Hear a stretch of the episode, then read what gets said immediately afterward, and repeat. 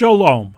Welcome to the Jewish Sound. My name is Rabbi Nachman Simon with the Chabad House of Delmar.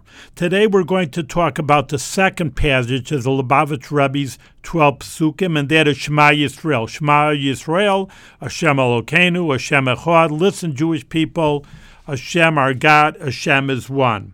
Now this is telling us that Hashem is everywhere, in the highest heavens and the lowest part of the earth. Well, this idea not only gives us full trust that uh, wherever we go, that Hashem is present with us, but besides that, we have the opportunity to actualize His oneness wherever we may be. That God is truly one, but we don't see Him.